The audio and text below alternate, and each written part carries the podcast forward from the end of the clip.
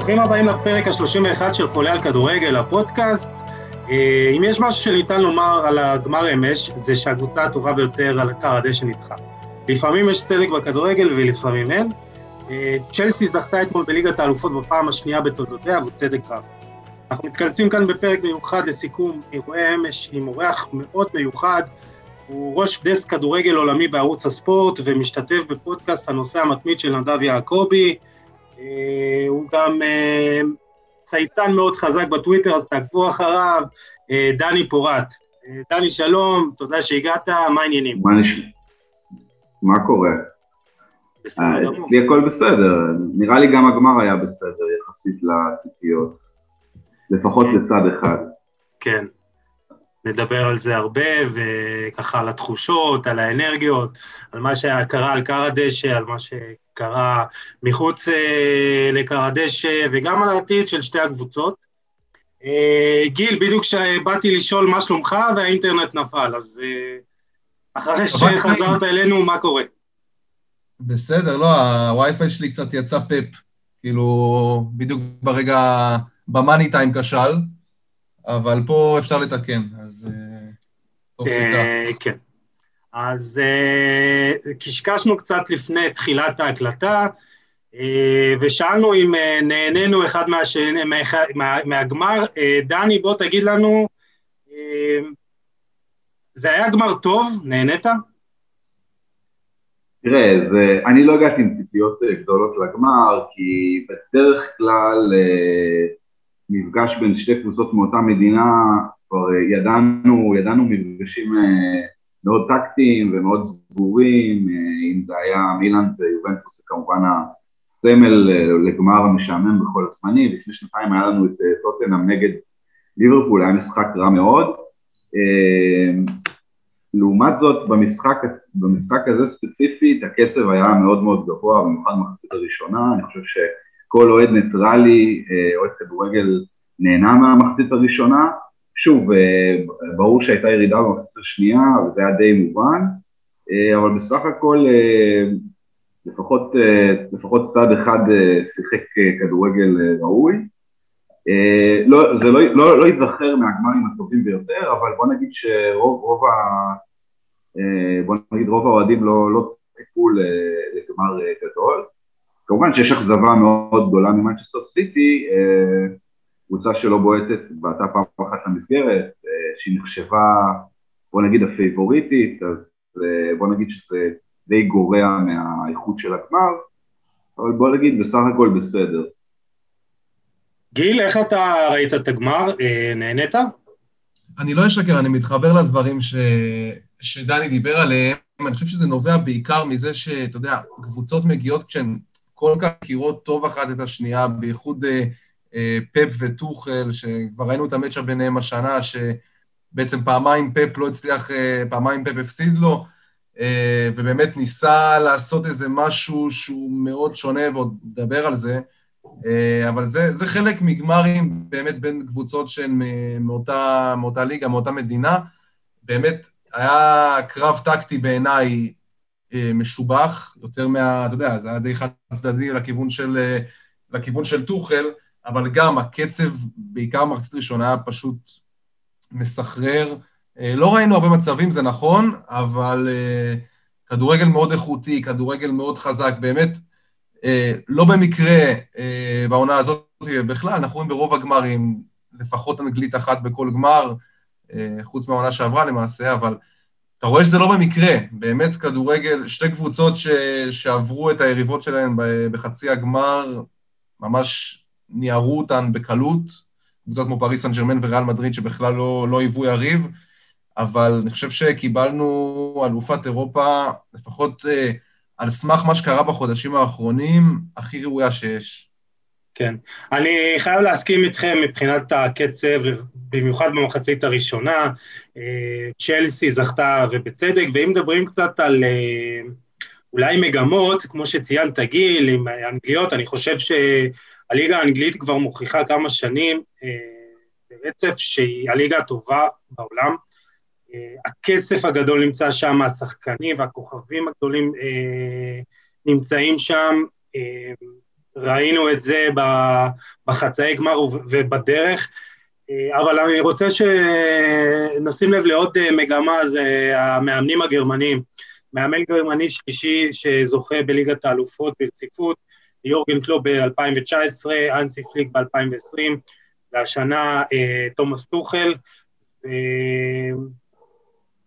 דיברנו על זה לא מעט בפרקים הקודמים, גם עם דוקטור מרק ורטיים וגם עם מריס פישר ועם נדב יעקובי, על המאמנים הגרמניים שבאמת משלבים גם טקטיקה וחשיבה מתקדמת וצורה וחשיבה מדעית, אבל לא פחות חשוב זה האינטליגנציה הרגשית ויחסי האנוש החמים, ואם ראינו את זה עם יורגן קלופ והאנס פליק בשנתיים האחרונות, אנחנו רואים את העבודה המדהימה של טוחל בארבעה חודשים, עוד נדבר בדיוק על, על הדברים שהוא עשה בחודשים האלה, זה פשוט מדהים, ארבעה חודשים ושלושה ימים, אבל השילוב הזה בין הטקטיקה, בין החשיבה המתקדמת והמדעית, לבין היכולת האנושית לשתף את השחקנים ואת הצוות המקצועי, ולהגיע לשחקנים ולהוציא מהם את המקסימום, מבחינתי זה היה, זה שילוב מנצח.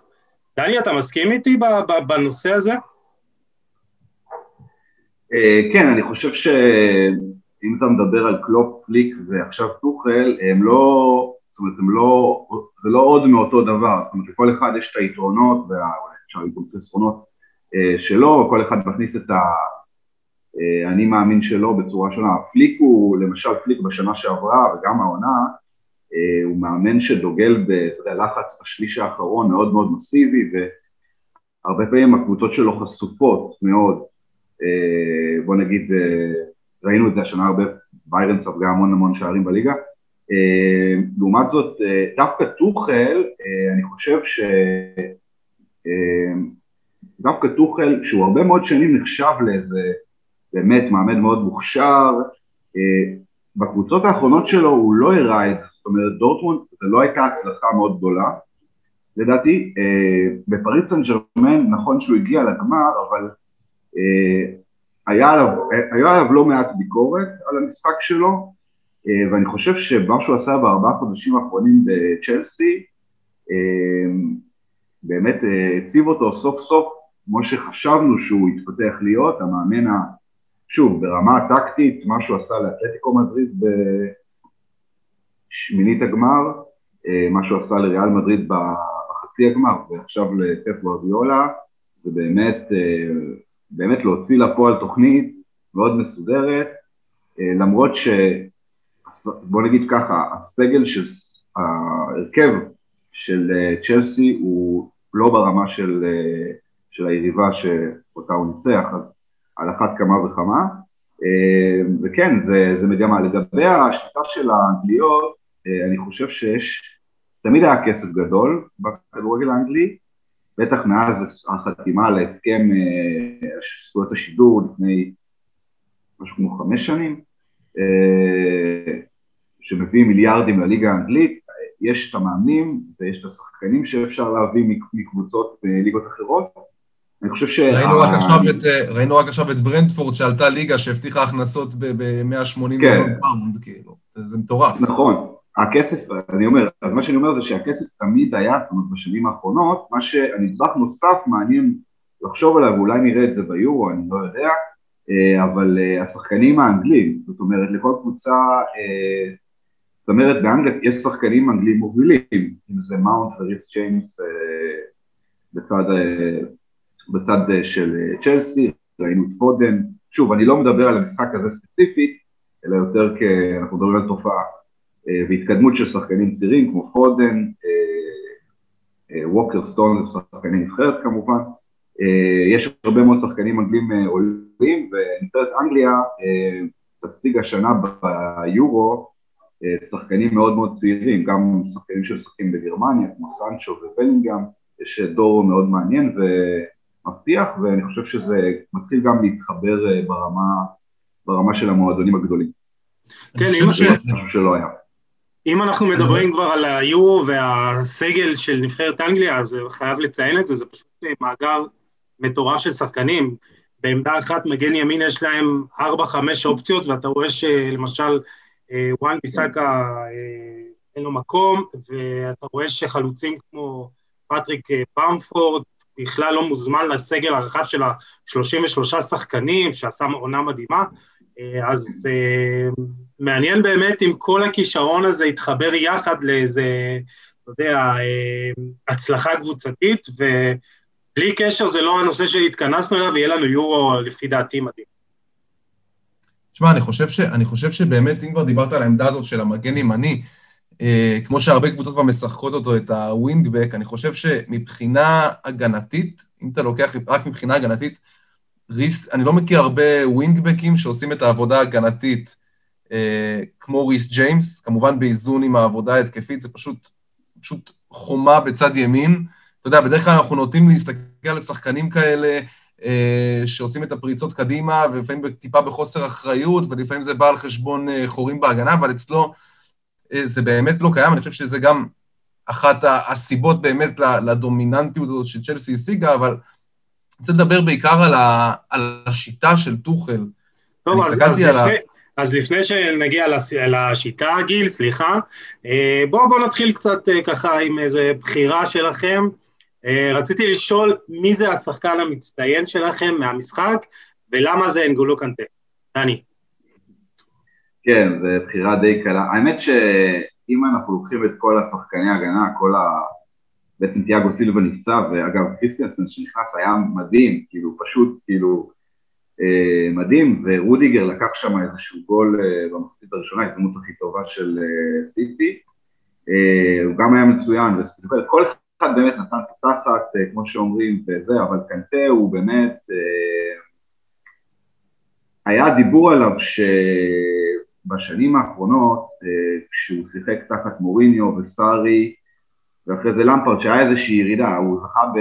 אולי בעצם מאז המונדיאל, שהוא זכה עם צרפת, הייתה איזושהי ירידה, ביכולת שלו היו גם פציעות, הוא לא, הוא לא שמר על יכולת גבוהה אה, באופן רציף, ואני חושב שמאז שטוחל אה, נמצא, אה, זה לא שהוא עלה בכל המדדים, אבל יש מדד אחד מרכזי שהוא עלה מאז שהוא נמצא תחת אה, משחק עם טוחל, מאז טוחל מונה, זה העניין של חצי כדורים שהוא העלה את הרף, הוא כמובן נמצא בכל מקום, זה באמת, באמת תופעת טבע, שחקן שכולם אוהבים כמובן, שחקן שהתחיל את הקריירה בליגות נמוכות, הסיפור סינדרלה מדהים, והוא, תראה, בוא נגיד ככה, מייסון מאונט נתן את המסירה לגול, גם את המסירה על ההכשרה של ורנר במחצית הראשונה, יותר יפה מכל החיזויין, כן, ואברץ נתן את שלו, הוא בלבל ממש את השחקני התקפה, שחקני ההגנה של סיטי במחצית הראשונה, אבל המצטיין זה קנטה. תשמע, אני רוצה לקשר את זה באמת, יוסי, למה שבאתי להגיד מקודם, על המערך של צ'לסי, סליחה. אני חושב שבאמת, בלי קנטה, טוחל לא היה יכול להביא לידי ביטוי את, ה, את המערך הזה, ואני אסביר גם למה, כי ראינו את צ'לסי עומדת בקו של, של ארבעה שחקנים, זאת אומרת, לוחצת בקו של ארבעה שחקנים מאוד מאוד גבוה, בעצם משאירה את האמצע רק עם קנטה, וגם טוחל דיבר על זה שרודיגר, שרודיגר טיפה הצטרף מאחורה, וגם איבא טיפה את הקישור, אבל זה באמת משהו שנותן לצ'לסי גם את האפשרות ללחוץ מקדימה בצורה מאוד מאוד טובה, וגם לא להישאר חשופה מאחורה. וגם אנחנו ראינו שצ'לסי, ההתקפות שלה היו הרבה יותר מהירות, היא הגיעה הרבה יותר מהר לשליש, לשליש של, של סיטי, וקנטה, שתשמע, זה, זה פשוט תופעה, השחקן הזה, רק ב-אלפיים וארבע עשרה הוא שיחק בליגה השנייה בצרפת, מאז, כאילו, לקח אליפות עם לסטר, לקח אליפות עם צ'לסי, לקח אה, מונדיאל, לקח ליגה אירופית, עכשיו לקח ליגת האלופות, וכאילו הקטע ש, שבכל שחייה תמיד מדברים עליו, כאילו הוא היה השחקן הכי משמעותי. כאילו זה לא שהוא פשוט היה שם, הוא היה שם והוא היה שם כ- כשחקן הכי משמעותי. ואני חושב שהוא באמת, אתה יודע, אנחנו מדברים, תמיד נדבר עליו כאחד הגדולים בהיסטוריה, אתה יודע, מבחינת התפקיד שלו, כאילו הקשר האחורי, וקשה לנו להודות בזה ש, ששחקן בעמדה כזאת שכביכול, אתה יודע, אנחנו מכנים את זה אפור, הוא אחד הגדולים בהיסטוריה, אבל אני חושב שקנטה, לפחות כרגע, הוא, הוא בדרך, אני לא יודע שוב מה יהיה ב, מה יהיה ביורו הזה עם צרפת, אבל באמת אם הוא עושה את זה גם עם צרפת ביורו, הוא באמת שם את עצמו כאחד ה... לא אגיד, כאחד השחקנים הגדולים בהיסטוריה כבר, זה עלה לרמה כזאת. ותשמע, ואתה רואה אותו אחרי המשחק, וזה זה פשוט כיף, כי זה פשוט כל פעם התמונה הזאת חוזרת לעצמו מחדש, אתה יודע, מביאים לו את הגביע, והוא כולו מבויש כזה, והוא הוא כאילו, לא, הוא כאילו לא קשור לסיטואציה הזאת, הוא כל כך לא, אין לו אופי של כוכב, הוא כל כך נבוך מזה, וזה בדיוק כמו שכתבת גם בפוסט שלך, כאילו, אתה לא צריך להיות הכי חזק, לא צריך להיות הכי מהיר, לא צריך להיות הכי טכני, אתה צריך להיות קנטה. ואתה צריך שיהיה לך קנטה אחד בקבוצה. וגם טוחל דיבר על זה, שהוא אמר שכל החיים הוא חלם לאמן את, את קנטה, ועכשיו הוא הכי מאושר בעולם שהוא בקבוצה שלו. ושמע, זה שחקן שאתה יכול לעשות איתו כל כך הרבה דברים, בכל כך הרבה מערכים, ובחמש, שתיים, שלוש הזה של... של צ'לסי, שזה באמת מערך שהוא די, די נדיר, בדרך כלל אנחנו רואים חמש שלוש שתיים, זה באמת כי קנטה באמצע, זה, זה פשוט מספיק, כאילו, זה, זה פשוט כאילו, יש לך כמה, יש לך כמה כמוהו, הוא שכפל את עצמו. זהו, שקנטה זה, זה פשוט סיפור ענק, ו, וכל הרקע שלו, שבאמת אני אומר, זה סיפור השראה, אחד הגדולים בהיסטוריה, וזה פשוט האנדרדוג המושלם. הוא מטר שישים ותשע, אבל הוא זכה בארבעה, בארבע קרבות אוויר, מתוך שבעה. ראית איך הוא עלה שם לנגיחה, מחצית ראשונה, כאילו, זה פשוט, זה גם בהתקפה, וזה גם בהגנה, וזה הרצון הזה, באמת להיות יותר ראשון לכל כדור, וגם אם זה, ודיברת בתגובה לפוסט על הטאקל הזה, על דבריינה, טאקל מושלם, וזה שהוא עולה מעל דיה שם בהתקפה, זה פשוט מדהים, והוא עשה משהו, אני לא יודע אם דני גם, תקן אותי אם אני טועה, הוא זכה פעם רביעית בתואר איש המשחק, בגמר, פעמיים בחצי גמר, ובמשחק הראשון ברבע גמר, וזה פשוט מטורף, ו... הוא מעומד יותר מראוי, שאם יהיה לו יורו טוב, וגם אם צרפת לא תזכה, הוא, הוא מעומד ראוי מאוד לתואר אה, אה, כדור הזהב. דני, מה אתה חושב? אה, כן, זה מאוד תלוי ביורו, מה יעשה, אתה יודע, אמבפה, מה, אפילו מה יעשה לבנדובסקי, צריך לקחת אותו בחשבון, מה יעשה דבריינה, אנחנו מקווים שהוא יהיה בסדר עד אה, זה. עד היורו, יש כמה מועמדים, אני חושב שזה די פתוח, כי בעצם אלופת אירופה, זאת אומרת, לא יוצא כוכב, לא יוצא סופרסטאר, שחקן התקפה מאלופת אירופה, רונלדו ומסי פחות במשחק כרגע, אז אני חושב שזה יהיה שנה מאוד מאוד פתוחה מהבחינה הזאת, צריך לזכור שגם לבנדובסקי, זה משהו שיוכרע ביורו, כאילו, כי אנחנו לא ראינו השנה איזשהו שחקן שבאמת היה מעל כולם. כן, וגם צריך לזכור את העניין הזה של לבנדובסקי, היה לו עונת כיבושים מדהימה, ואני חושב שאם הוא יעשה יורו טוב, אז יכול להיות שייתנו לו את התיקון הטעות הזאת, ששנה שעברה לא העניקו את הפרס, אז גם זה, אתה יודע, ברמה הזאת, אבל בפני עצמו, כשלעצמו, קנטה באמת...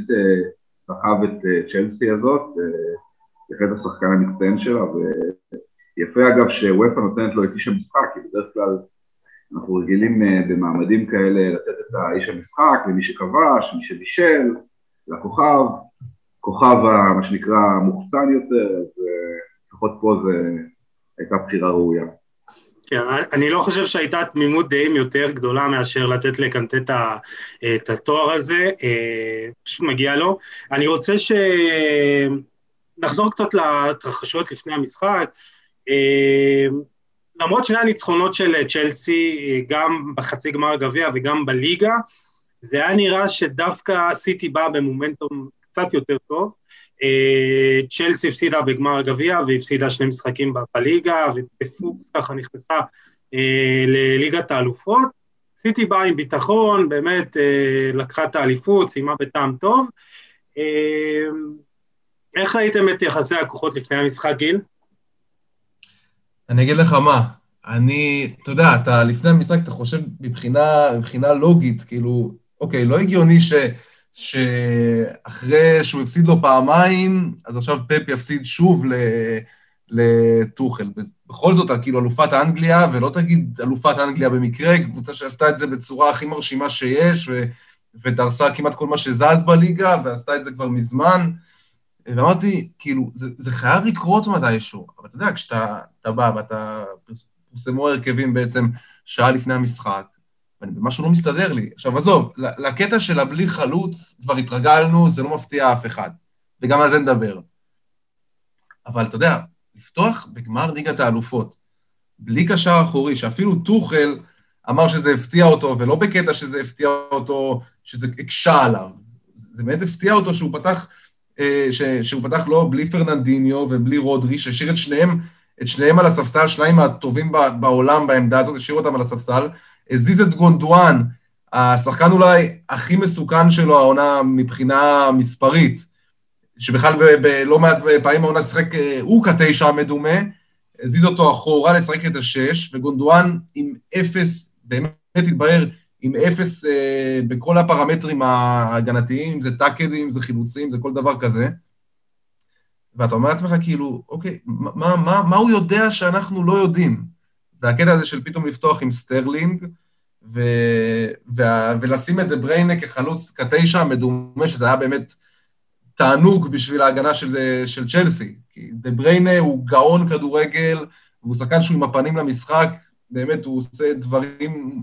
פשוט קסומים, ופה ראית שהוא בעצם נוטרל, וגם הפציעה הזאת, אתה יודע, לקבל את הכדור עם ה... בחצי דפנית, עם הגב למשחק, זה, זה, זה לא דבריינה, כאילו, אין לו גם את ה... הוא היה נראה מאוד כבד שם מול ההגנה הכל כך אתלטית של צ'לסי, אתה יודע, רודיגר, קריסטנסן, זה באמת, זה היה נראה מביך, וזה היה נראה שהשחקנים של סיטי יותר מתעסקים, אתה יודע, בלאן לזוז, ובחילופי מקום, ומאשר לחפש את השער, כאילו. ככה זה היה נראה מהצד. ואני חשבתי, אוקיי, אולי אני שוב מתברר כדביל, ואולי פפ מתכנן פה איזה משהו. ומהשנייה הראשונה, אתה ראית שפשוט, מה, ש, מה, ש, מה שכאילו היה נראה הגיוני מהצד, זה, זה באמת מה, ש, מה שקורה הלכה למעשה במגרש. אני, אני, בתור, אני בתור קשר אחורי בצפירים חולון בנוער, נעלבתי שבגמר ליגת האלופות מאמן בוחר לפתוח בלי קשר אחורי, בלי העמדה אולי הכי מרכזית בכדורגל. ועוד שמנגד נמצא קנטה. ד- דני, גם אתה רצית לדפוק את הראש בקיר כשראית את ההרכב של סיטי? משהו כזה, האמת שלפפ גוארדיולה יש היסטוריה כזאת, אתה יודע, אתם יודעים, אז שנה שעברה, אגב, הוא שם את פרננדיניו ואת רודרי, משחק נגד ליון, כשהוא הגיע פיבורית מאוד מובהק, משחק עם שני קשרים אחוריים. דרך אגב, זה מה שהוא עשה גם בחצי הגמר ב- מול צ'לסי. נכון. הוא פתח גם עם שניהם, נכון. וזה פשוט לא היה נראה טוב. נכון. אה, אה, אה, במשחק נגד ליון, הוא השאיר על הספסל את מחרז, את ברנרדו סילבה ואת דוד סילבה, אה, וזה היה נראה ממש ממש רע. אה, אז בוא נגיד ככה שברור שהופתעתי, אבל בגלל ההיסטוריה שלו, בוא נגיד שזה זה לא הפתיע עד הסוף. אה, מה גם ש... כל הוויכוח הזה, כשמאמן בוחר, זה מדבר באופן כללי, כן, שמאמן לוקח החלטה, לשנות זה בסדר, זה לגיטימי. השאלה, למה אתה משנה משהו שעובד לך, והשאלה השנייה, באופן, כמובן, באופן רחב, שסיטי השנה שיחקה טוב, רוב המשחקים עם קשר אחורי אחד לפחות. והדבר השני שמפריע זה שאם אתה כבר משנה, אז למה לשנות, לעשות משהו שלא עשית בכלל? פרננדיניו ורודרי היו תמיד בהרכב, אחד מהם, במיוחד רודרי השנה, ב-חמישים ותשע מ-שישים המשחקים האחרונים, לפני הגמר. זה מטורף, רק במשחק אחד נגד אולימפיאקוס, בשלב הבתים, הוא לא שם את אחד משני החברים הללו. טוב שאמרת את זה, הייתי חייב גם לציין את זה, אם לא היית אומר את זה, זה פשוט סטטיסטיקה מטורפת. אני אחזק את מה שאמרת, זה ההתעקשות שלו להמשיך במה שלא עובד. תמשיך. כן, אז יש את העניין הזה שאתה, אוקיי, אז הוא עולה למשחק עם נתון מסוים, והוא רואה שזה לא עובד. אז היו שני דברים שלא עבדו, כמו שגיל ציין, אחד זה העניין ש... צ'לסי הייתה, חשפה את, את המרכז, גם הגול הראשון, גול, גול הניצחון הוא בעצם תוצאה של משחק לחץ לא מדויק, ובאמת כל הקישור היה פנוי, קישור מלא שטחים לצ'לסי, גם בהחמצה, שתי החמצות של פרנר בהתחלה, וזה היה נראה שמאבדים את האמצע. אגב, צ'לסי, מנצ'סטר סיטי החזיקה בכדור רק חמישים ושלושה אחוז מהזמן בכדור שלה, זאת אומרת שגם השליטה שלה בכדור, שאתה מצפה ממנה לא הייתה אה, מוחלטת, גם המצבים הגיעו רק למצב אחד, אה, ואני חושב שמה שקרה במשחק זה איזשהו, תחילת המשחק זה איזשהו כאוס ש, שטוקל הצליח ליצור כבר מההתחלה, ובכאוס הזה ברור שהקבוצה שהיא פחות מוכשרת על הנייר, זאת שיכולה לנצל את זה.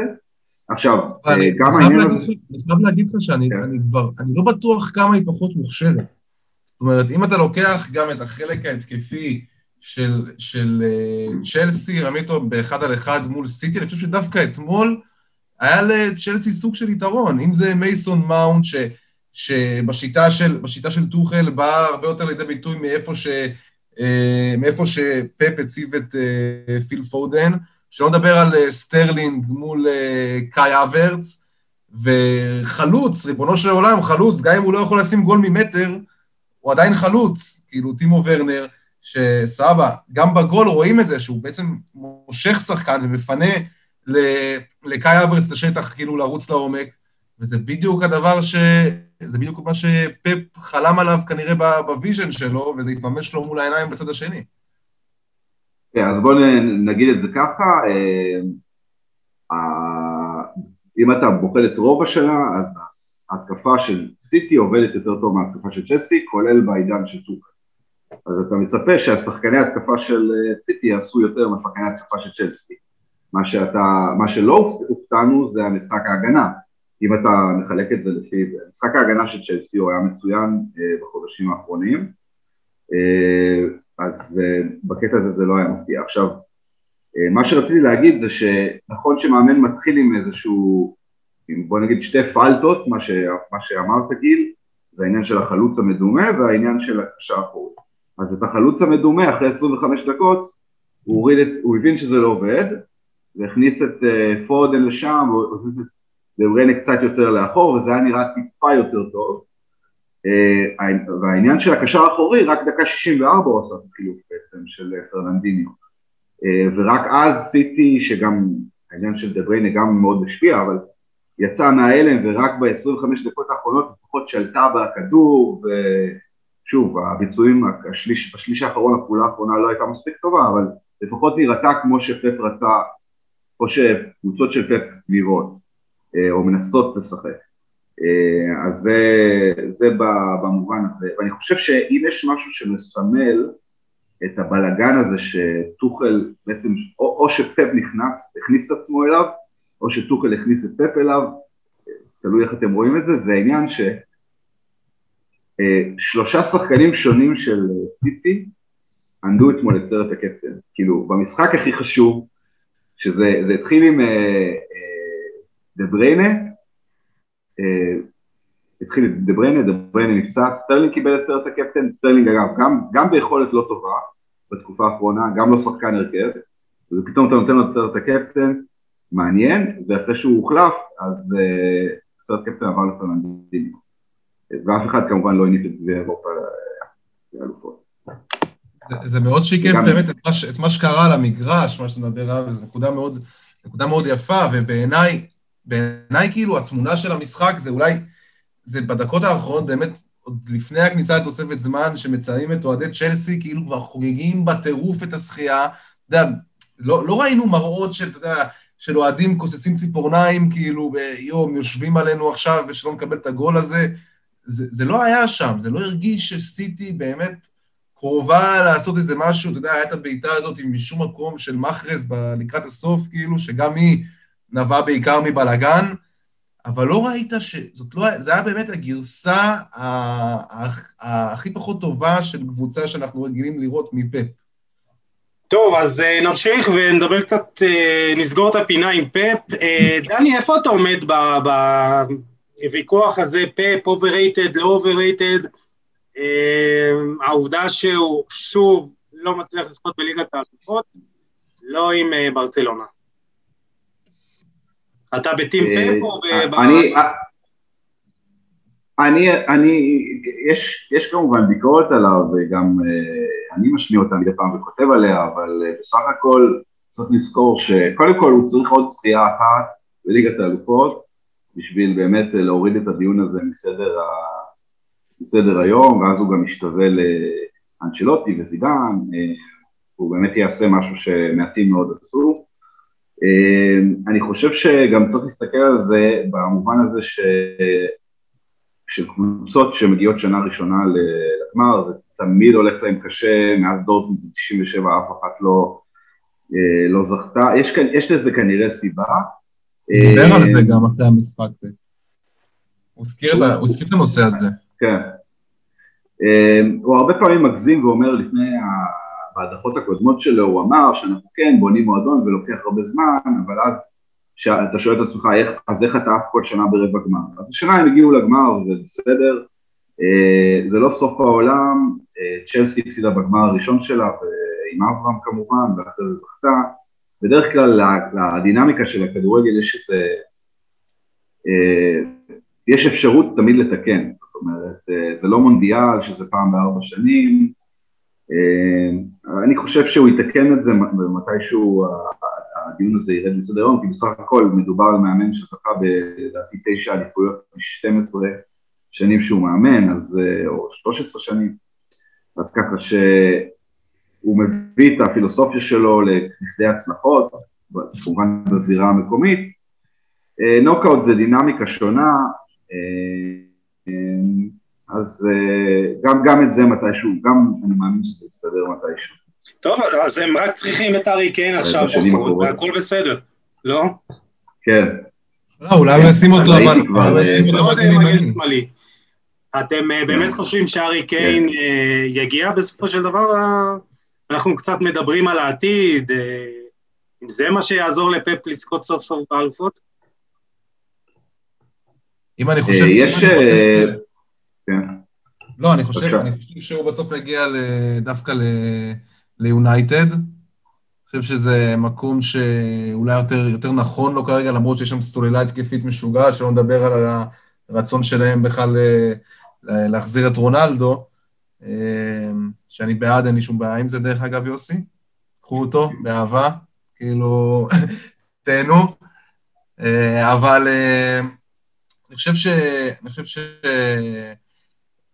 הוא באמת, פפי יהיה חייב להביא איזשהו חלוץ, זאת אומרת, גם, גם אתמול, בואו נדבר על עוד החלטה הזויה שלו, בעיניי, להכניס את, את ג'זוס עם כל הכבוד, לפני שחקן כמו אגוארו, במשחק הזה, שיגידו לי, אגוארו כל העונה לא שיחק, עכשיו סבבה, הוא עלה בה בליגה כמחליף, ונתן צמד תוך, לא יודע, תוך רבע שעה, משהו כזה, אז במשחק הזה, להעלות את אגוארו, שתים עשרה דקות לסיום, אם אני לא טועה, משהו כזה, זה בעיניי עוד מחדל מאוד גדול של פאפ. לגבי ארי קיין, גם צ'לסי אגב צריך חלוץ, כן? ורנר לא מצליח את המספרים שלו, ויכול שעדיף שוורנר ישחק יותר בקו, אז יהיה מאבק מאוד מאוד מעניין. פאפ בכמעט כל מסיבת עיתונאים שמדברים איתו על רכש, מציג את סיטי כקבוצה הכי ענייה בעולם בערך, תמיד אומר קורונה ומצב כלכלי וכל זה, ונראה בקיץ, ולא בטוח שנביא רכש, ובינואר הוא אומר אין לנו כסף מספיק, אז זו שאלה טובה, אני, אני מניח שההפסד הזה מחדד כן את הצורך שיהיה חלוץ ברמה גבוהה, במועדון הזה, כי ג'זוס, עם כל הכבוד, לא, הוא, לא, הוא לא הפתרון. אני גם אני צריך לזכור שהעונה הזאת, בניגוד לשנים האחרונות, סיטי כבשה הרבה פחות.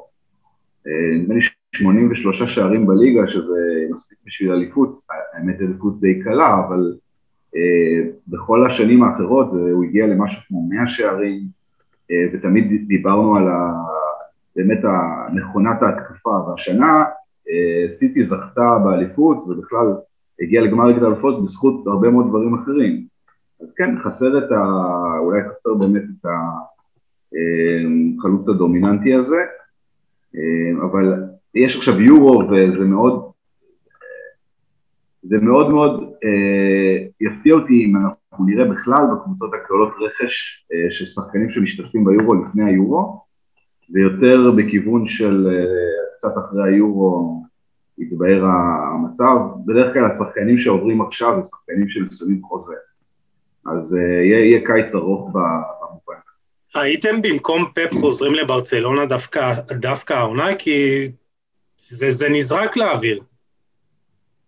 לא, אני חושב שבניגוד לקדנציה שלו בברצלונה ובביירן, שהוא הגיע למנצ'סטר סיטי, אז א' הוא באמת הגיע למועדון שהוא באמת יכל לקנות אותו כמו שהוא רוצה, עם צ'יקי בגירסטיין, הוא באמת עושה שמה ומביא את מי שהוא רוצה, ואף אחד לא מתערב לו. בביירן זה לא ככה, בברצלונה זה לא ככה, מנצ'סטר סיטי תפורה עליו גם בעניין של הלחץ וה... זה לא, זה לא כמו להפסיד גמר הנחות עם ברצלונה או ביירן, אז במובן הזה... נתנו לו באמת זמן, נתנו לו באמת זמן לפרויקט הזה, אבל אני חושב שמעכשיו, כאילו, הזמן הזה נגמר, זאת אומרת, מעכשיו, לא שזה לא המצופה ממנו עד עכשיו, אבל מעכשיו אחרי יהיה איזשהו קוף על הגב, כאילו, בכל הקטע של ההפסד בגמר הזה, אני חושב שמעכשיו יהיה מצופה ממנו הרבה יותר להביא את ה... את התואר הזה, כי דיברנו גם על זה בפרקים הקודמים שעשינו, שצ'לסי עשתה את התהליך הזה מקבוצה אנונימית במושגים של, של הרעיות הכדורגל, לקבוצה באמת שהיא פקטור בליגת האלופות, מהרגע שהיא נרכשה ב-אלפיים ושלוש עד, עד אלפיים ושתים עשרה, עד השחייה. אז גם סיטי פחות או יותר בפרק זמן הזה, הגיע לגמר, אוקיי, אז מה שמצופה ממנה, עכשיו מצופה ממנה כבר להביא את התואר הזה. זאת אומרת, עכשיו כבר לא יהיו חסינויות. כן. בסוף אני חושב שפפי יעזוב את סיטי, זה יהיה ברצונו. זאת אומרת, אלא אם כן יהיה איזושהי קטסטרופה, אבל השחקנים תמיד היו איתו, וכל עוד הוא דומיננטי בליגה, אז הוא מאמין, בעצם השחקנים איתו כל הזמן, אבל אני חושב שאם זה יקרה, זה יהיה צעד שבוא נגיד יגיע ממנו, ולא לא מהנהלה. שוב, אנחנו מדברים על מאמן שהפסיד ברבע גמר, הפסיד לליון, הפסיד למונקו, הפסיד לטוטנהאם, מונקו זה השמינית גמר, טוטנהאם זה רבע גמר, אז לפחות יש את העלייה הזאת, עליית מדרגה. בואו נדבר על המאמן בצד השני, על הקווים. גיל, אתה מאוד התלהבת ממנו אתמול, מהאנרגיות, ואמרת שאתה מת, שככה איזה כמה אנרגיות התאפקו בך. כן, מה, תגיד את הגריסה הלא מצונזרת שאמרתי, זה בסדר. אבל לא, אמרתי ש... לא יודע, שטוחל ייתן לי מהחומר שהוא לוקח שם, כי הוא באמת נראה באמת על מאתיים. הבן אדם לא היה רגוע. באמת נתן שם הופעה על הקווים, אתה יודע, לפעמים זה בא לגנותם של מאמנים, שאומרים שעושים את זה יותר מדי, וזה מוחצן, וזה הצגה, אבל באמת ראית אותו בטירוף של אני לא מפסיד את הגמר הזה, זאת אומרת, אני, אני לא חוזר הביתה בלי הגביע, כמאמר הקלישה, וראית את זה גם על השחקנים, זאת אומרת, ו, וגם דיברנו על זה, על טוחל, על כל מה שהוא עשה בחדר הלבשה, ו, וגם עכשיו אני רואה סרטונים כאילו מהחדר הלבשה, שהבן אדם, זה, זה לא פוגע בסמכות שלו, זה, זה להפך, זה מעצים את הסמכות שלו, הקטע שהוא גם סוג של חבר של, שחקנים, של השחקנים, אבל גם, גם מורה שלהם. זאת אומרת, ראית את זה אתמול, באמת בכל חלק על המגרש, שחקנים של צ'לסי, פשוט נראה, נראה היה שהם פשוט רצו יותר, ומנגד ראית את גוארדיולה גם קופה שם על הקווים, וטוחל מליף את הקהל, ו... ו- כולם בטירוף, ובאמת, זה, זה קשה שלא להתאהב בזה. זה פשוט היה... אני אגיד לכם, בצ... אגיד לכם ציטוט שנתקלתי בו הבוקר, של דני אלבס מ-אלפיים תשע עשרה, הוא אומר, אף פעם לא נתקלתי במאמן שהוא כל כך אינטליגנט כמו תומאס טוחל. ודיברתי על זה בתחילת הפרק, ואמרתי שטוחל מבחינתי הוא השילוב של המאמן המודרני, שהוא בין...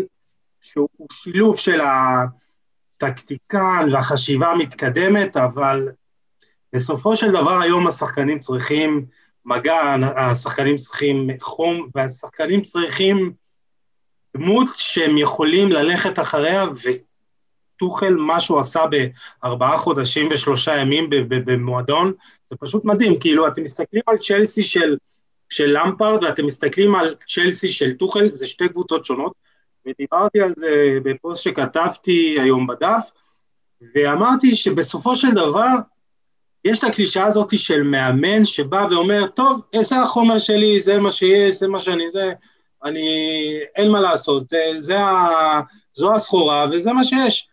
ותוכל בא, וזה עם אותם שחקנים, וכאילו, לא היה לו לשנות כלום, וזו קבוצה אחרת לחלוטין, והוא שינה שם את המועדון, את החשיבה, גם ברמה האנושית והחברתית, אבל גם ברמה המקצועית, ו...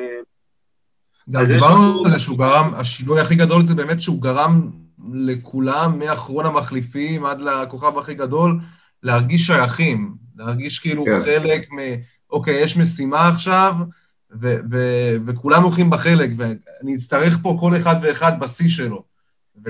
הרבה מאמנים אומרים את זה, אבל הרבה מאמנים אומרים את זה, אבל לא הרבה מאמנים עושים את זה. איך אתה רואה את השני? אני מתחבר. אני מתחבר למה שאמרת, גיל, עם העניין של השחקנים. הדבר הראשון שהוא עשה בשבועות הראשונים זה לשלב את כל השחקנים בעצם, כמעט כל השחקנים, ברמה של אפילו קפה, קיבל כמה משחקים כשוער ראשון. הוא החזיר את אספיליקווטה, צריך להגיד את זה. נכון, ועוד דבר שמתקשר בעניין הזה, שאני לא בטוח שדיברו עליו מספיק, ואני חושב שזה אולי איזשהו...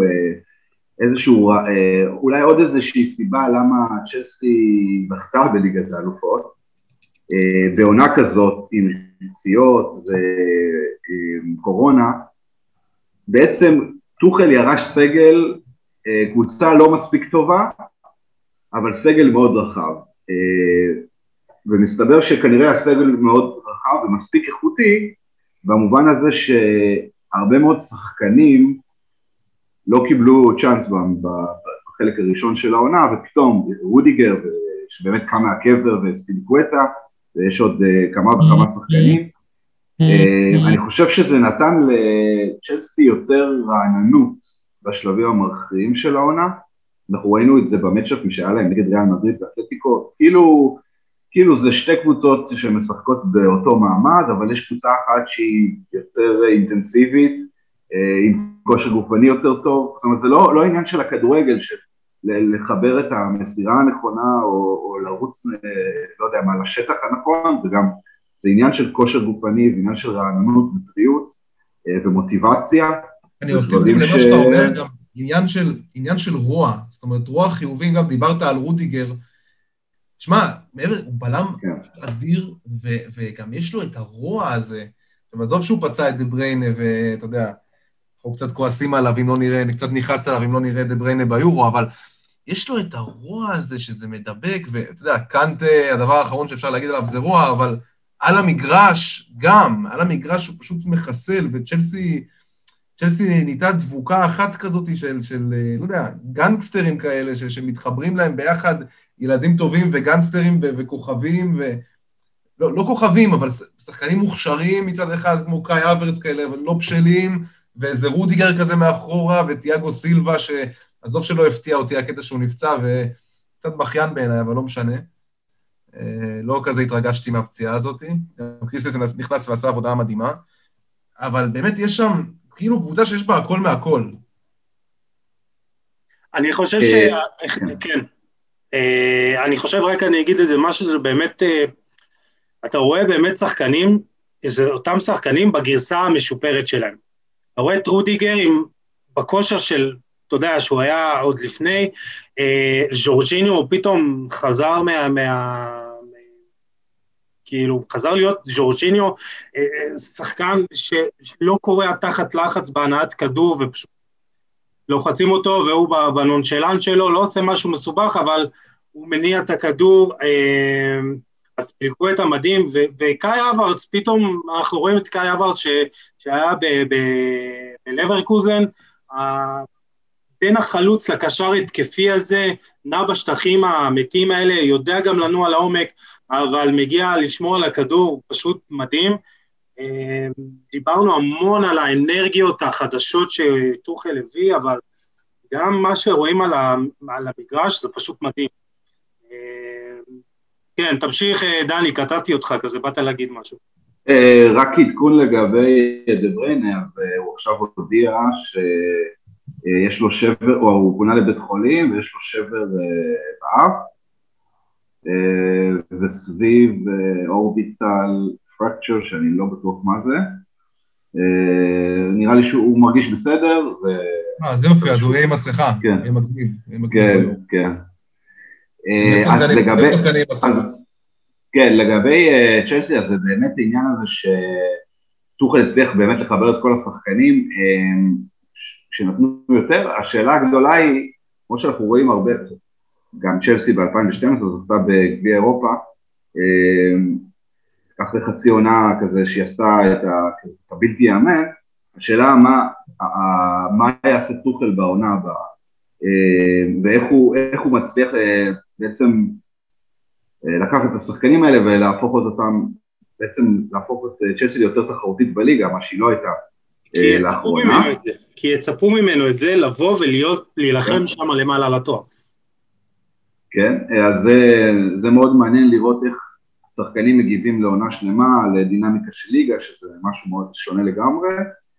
כמובן שהם יעשו, אני מניח שהם יביאו חלוץ ויחסקו, אבל עוד סגיר אחרון לגבי טוחל, אולי אנשים לא כל כך מכירים את האישיות שלו, ועכשיו זה ככה, עכשיו אנחנו רואים אותו כמובן באור מאוד חיובי, אבל צריך לזכור שגם בדורטמונד וגם בפריז, הוא מאוד דעתן, והוא הרבה פעמים נוטה לריב עם בעלים, או מנהלים מקצועיים, זה היה לאונרדו בפריז סן ז'רמן, וגם בדורטמונד עם ואצקה. אגב, חלק מהשחקנים בדורטמונד לא סבלו אותו, ככה שזה... אנחנו יודעים איך זה משחק הכדורגל, ואולי עוד חצי שנה נדבר אחרת. מדברים על זה שהוא יעריך חוזה, יקבל הערכת חוזה לעוד שנה, עד אלפיים עשרים ושלוש בעצם, אבל המבחן הגדול של טוחל, זה באמת ברמה, עם השחקנים הוא כרגע באמת מלך, איך הוא יסתדר בתקופות משבר, איך הוא יסתדר עם ההנהלה, עם אברמוביץ', עם... אני חושב ששנה הבאה באמת שהוא... אתה חושב ששנה הבאה כשהוא יתחיל לבנות באמת את צ'לסי מהיסוד ויכין את הקבוצה, הוא יכול לקחת אליפות?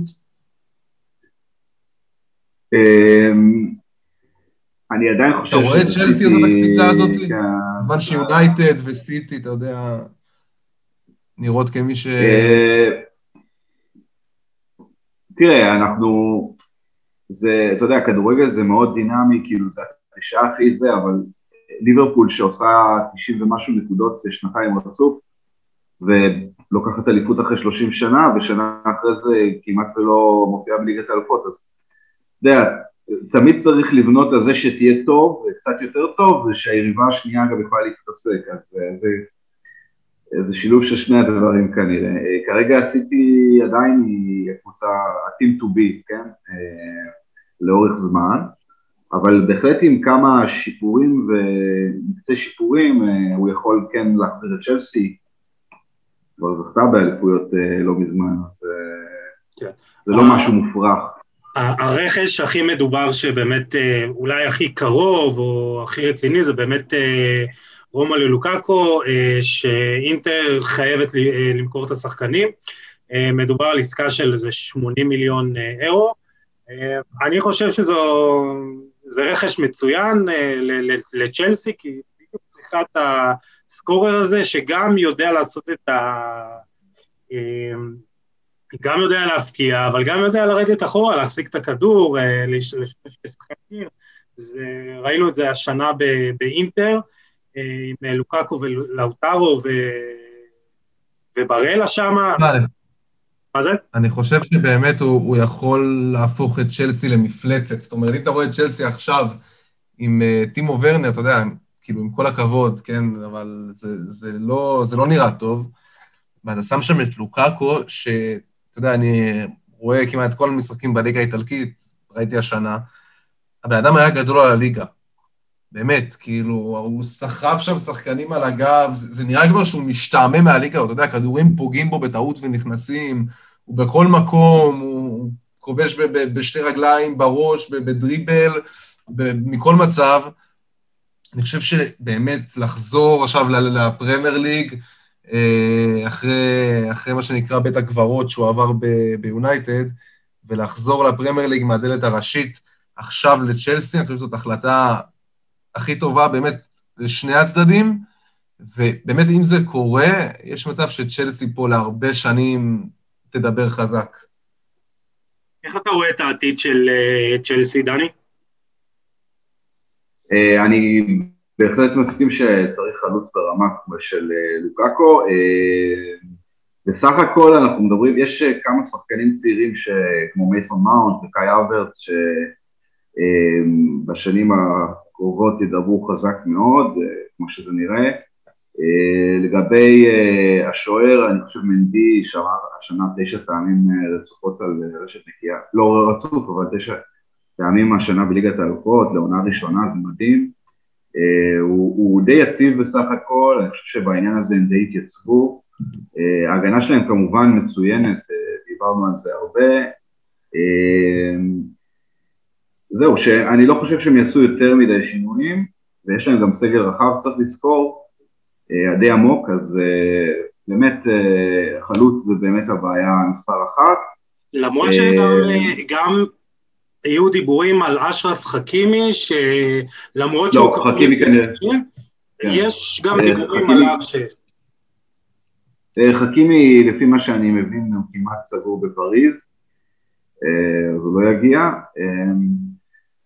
צריך לראות מה קורה עם זייש, זו עונה הייתה מאוד קשה שלו, גם פציעות, גם לא כל כך התעכל להם, וגם שחקן שמאוד מוכשר שצריך לתת יותר, אני סיכיתי ממנו, סיכיתי ממנו להיות הכוכב של צ'לסי בעונה, זה האמת, סיכיתי ממנו הרבה יותר.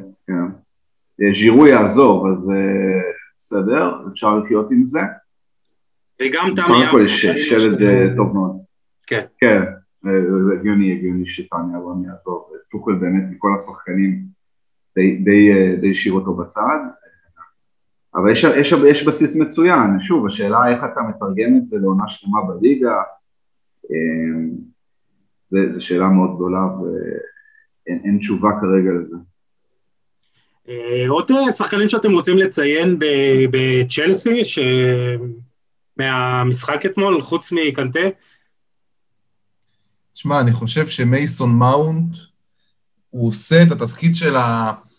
של ה... של ה... פליימקר מהכנף נקרא לזה, שנכנס לאמצע וכאילו, ועושה את המשחק, הוא באמת, אני חושב שהוא מתפתח להיות שחקן, אתה יודע, כולם מדברים על פודן, שהוא ענק, והוא, והוא מדהים, אבל מייסון מאונט, בשקט בשקט, שמה, נתן פה עונה, גם עם מספרים, גם עם, גם עם יכולת גבוהה לאורך כל הדרך, יש לו, יש לו באמת את, ה, את החבילה ב, בשלמותה, מה שנקרא, ואני חושב שזה גם משהו שמסמל באיזשהו מקום את מה שקורה בכדורגל האנגלי, עם כל השחקנים הצעירים האלה, שאתה יודע, זה כבר די, זה חייב לבוא לידי ביטוי כבר באיזה טורניר גדול, כי אם באמת עכשיו זה לא יקרה, או במונדיאל הקרוב, אני חייב לראות את אנגליה לוקחת את אחד משלושת הטורנירים הגדולים הקרובים, כי זה באמת...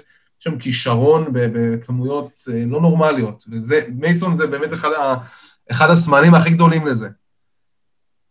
כן, מאונט יאמר לזכותו שקודם כל זה ירושה יפה של למפרד, למפרד זה שנתן לו את המשחוד בפעם הראשונה, אני חושב שהוא, אם אני לא טועה, במשחק הראשון של למפרד, הוא ציד ארבע אפס ליונייטד, אבל הוא נתן, מאונט פתח בהרכב, ואחרי המשחק היה ביקורת, למה שיתף את הצעירים, במשחק כזה וכל זה, ואז הוא אמר כזה, התפרץ על השדר קפים, הוא שאל אותו, did you see Mason Mount, כאילו, ממש כאילו התעצבן, ואיבד את השלווה שלו, ומאז מאונט, למרות שצ'לסי לא התחילה טוב את העונה, הוא באמת היה אחד השחקנים היחידים ששמר על יציבות מתחילת השנה, הוא באמת מתפתח להיות שחקן מעניין.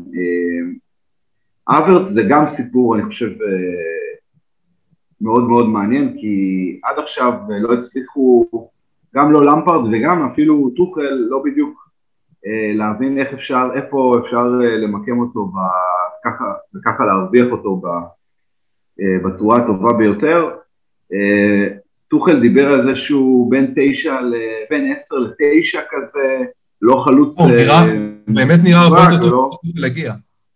זה לא רק, באמת, המספרים אומנם כאילו לא כל כך מעידים על זה, אבל גם בחצי, כאילו מול ריאל הוא היה מצוין. כן, למפרד התחיל איתו, בדרך כלל שחק איתו בצד, שזה היה מאוד מוזר, כי בלברקוזן הוא כמעט ולא שחק בצד, זה היה או תשע מזויף כזה, או מתחת לחלוץ. כנראה שהעמדה הזאת שלה מתחת לחלוץ מתאימה לא הכי טוב, ראינו בגול כאילו איזה, אתה יודע, איזה נראות הוא הגיע לכדור,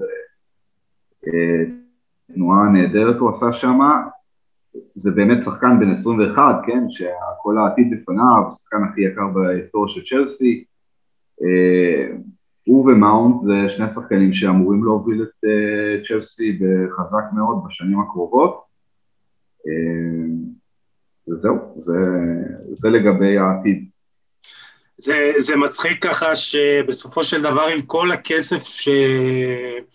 שצ'לסי הוציאה, בסופו של דבר אחד המצטיינים של צ'לסי בכלל העונה, זה בכלל מייסון מאונט שהוא שחקן בית, ועם כל הרכש שצ'לסי עושה, בסופו של דבר יש לה שני שחקני בית בהרכב, שזה משהו שהוא לא מובן מאליו בפרמייר ליג, זה גם משהו, יש להם גם את אדסון אודוי, שטוחל גם, גם אם הוא לא נתן לו הרבה הזדמנויות, הוא כן אוהב אותו, וכן, אם אני לא טועה, בונה עליו לעונה הבאה. לגבי, לגבי, יוסי, לגבי, רק לגבי השחקנים הצעירים, זה לא דבר חדש שלצ'לסי יש מחלקת נוער מצוינת, ויש לה רשת של שחקנים שהשאילה אותם ב... משאילה אותם ברחבי העולם, ברחבי אירופה בדרך כלל, אבל היא נכשלה תמיד להביא אותם, להחזיר אותם הביתה, ולתת להם צ'אנס. אז במובן הזה, גם, גם אדסון אודוי, גם שהוא באמת מאוד, שחקן מאוד מוכשר ויכול לשחק יותר, גם ריס ג'יימס כמובן, ומייסון מאונט, זה דוגמה טובה לסוף סוף, גם בקטע הזה מתחבר לצ'לסי, העניין הזה של השיתוף שחקני בית, שחקנים צעירים. כן, אם, אם זה הירושה שפרנק למפרד השאיר אחריו, אז הוא עשה עבודה טובה. טוב, אני רוצה שככה נתקדם לסיום, ולבקש מכם הימורים לעונה הבאה. איך אתם רואים את העונות של סיטי וצ'לסי, גם בליגה, גם בליגת האלופות. גיל, נתחיל איתך. אני חושב שסיטי לא תיקח אליפות שנה הבאה, זה קודם כל. אני חושב שיונייטד תיקח אליפות. לגבי צ'לסי, זה הקל להגיד את זה עכשיו, אני חושב שהיא באמת, היא תהיה שם, היא תהיה שם חזק מאוד, לא יודע אם בליגת האלופות, אבל בליגה היא תהיה שם חזק מאוד, ליגת האלופות עדיין מוקדם להגיד, בעיניי, שוב, אם, אם, אם פריס סן ז'רמן מביאה גם את חכימי וגם את תאו הרננדס, כמו שמדברים, אני הולך על הפיבוריטית חזקה מאוד, כי זה... שני, שני המגנים הכי טובים בעולם בעיניי, ובעיניי מגנים, עליהם בעצם בנויה כל ה... בנוי כל המשחק ההתקפי של קבוצה, אז אני הולך עליהם פבוריטים. ואם בכלל גם קריסטיאנו יצטרף אליהם שם. כן, זה גם יכול, זה גם יכול לעזור, אולי להם הוא יעזור. גיל פה מוציא את התסכולים שלו, הוא אוהד יובה, אז שתבין את הקונטקסט למה הוא מת להיפטר מרונלדו. טוב, איך אתה רואה את העונה הבאה, דני? באופן כללי, דיברנו פה על הליגה, שאני חושב שסיטי עדיין עתים טובית, אני לא כל כך אוהב לדבר לפני שהתחילה העונה, אנחנו לא יודעים, אנחנו לא יודעים לגבי מעברים של שחקנים, מה תעשה כל קבוצה, אבל יש להניח שלסיטי עדיין יש את היסודות הכי טובים, והליגה, לגבי אירופה, ליגת האלופות, תרשו לי להניח שתהיה אלופת אירופה חדשה, ביירן ופריס סן ז'רמן ידברו חזק מאוד, סיטי וצ'לסי כמובן, אבל כן, ביירן ופריס סן ז'רמן זה הקבוצות נראה לי להסתכל עליהן בשנה הבאה, אנחנו לא יודעים מה תעשה ריאל כל כך ומה תעשה ברסה, אבל זה פחות או יותר הכיוון. סיטי, צ'לסי, פריז וביירן. אני, אני חושב שריאל מדריד וברצלונה יצטרכו נס משמיים באמת כדי uh, לדבר uh, uh, חזק. Uh, עכשיו uh, ככה דברים נסגרים בברצלונה, אגוארו, וינאלדום וגרסיה מצטרפים, אבל אני חושב שהם צריכים קצת יותר מזה בשביל לדבר שם. Uh, אם זה מבחינת uh, ליגת האלופות, אז זה באמת תלוי ב- ברכש, וכמו uh, שגיל אמר, אם, uh, אם פריז מת... מצרפים לך שני מגנים, אולי ה... בין הטובים באירופה, את uh, חכימי ואת הרננדס, זה יהיה באמת מטורף. Uh, רונלדו, זה יהיה באמת uh, מאוד מעניין uh, לראות שזה, מה יקרה. Uh, אני, אני באמת חושב שביירן יחזרו לדבר קצת יותר חזק, וזה יהיה עוד פעם uh, ביירן, סיטי, uh, פריז. Uh, בליגה, קשה לי לראות את מנצ'סטר יונייטד זוכה באליפות גיל, צריך לקרות הרבה בשביל שזה יקרה, גם מעניין הרכש. אני חושב ששוב זה יהיה איזה מין דו-קרב בין סיטי לליברפול, ואם קיין יגיע, אז קרוב לוודאי שאנחנו נראה עוד אליפות back-to-back של סיטי, אבל בכל מקרה יהיה מעניין, דיברנו על זה בתחילת הפרק, הפרמייר ליג פשוט נהיית מענה לצפייה גם מבחינת הכדורגל, המאמנים הטובים בעולם נמצאים שם וגם השחקנים, ואם רונלדו יגיע ל... יחזור ליונייטד, אז גיל, יש מצב שיכול להיות שזה יהיה יותר מעניין. מאבק האליפות. בכל מקרה אנחנו מסיימים, אמרנו שנעשה פרק ככה סיכום, לגמר, אני חושב שיצא לנו פרק מעניין ומרתק.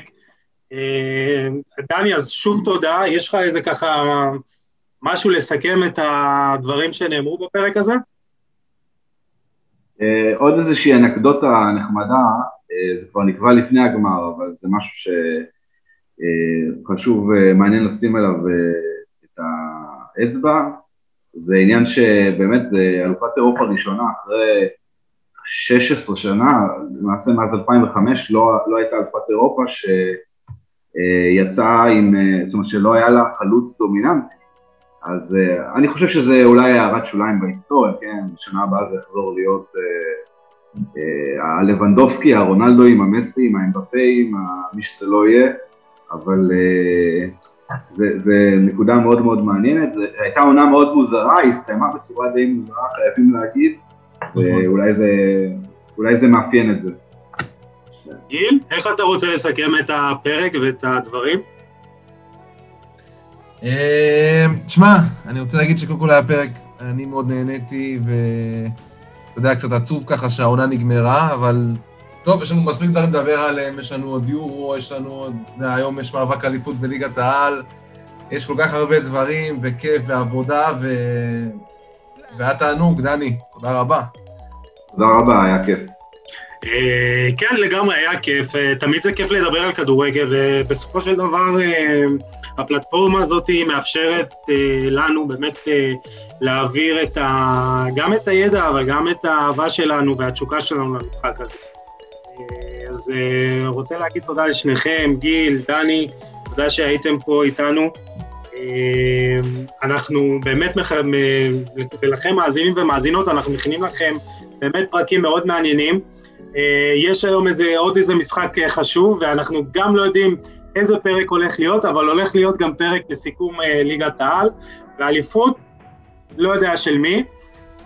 אז ניפגש בהמשך השבוע באמת עם פרק לסיכום העונה בליגת העל שלנו, שבוע לאחר מכן יש לנו גם קופה אמריקה ויורו, הולך להיות לנו מה זה מעניין וכיף, אז תודה לכם, דני, גיל, על הפרק, היה מאוד מעניין, ולכם מאזינים ומאזינות, תודה שאתם איתנו, אתם מוזמנים כמו תמיד להגיב, לשתף, להעיר, באמת כל דבר שעולה על רוחם, אנחנו נפגש בפרק הבא, יהיה לנו באמת תוכן מאוד מעניין, תהיו איתנו, תשמרו על עצמכם, יאללה, ביי.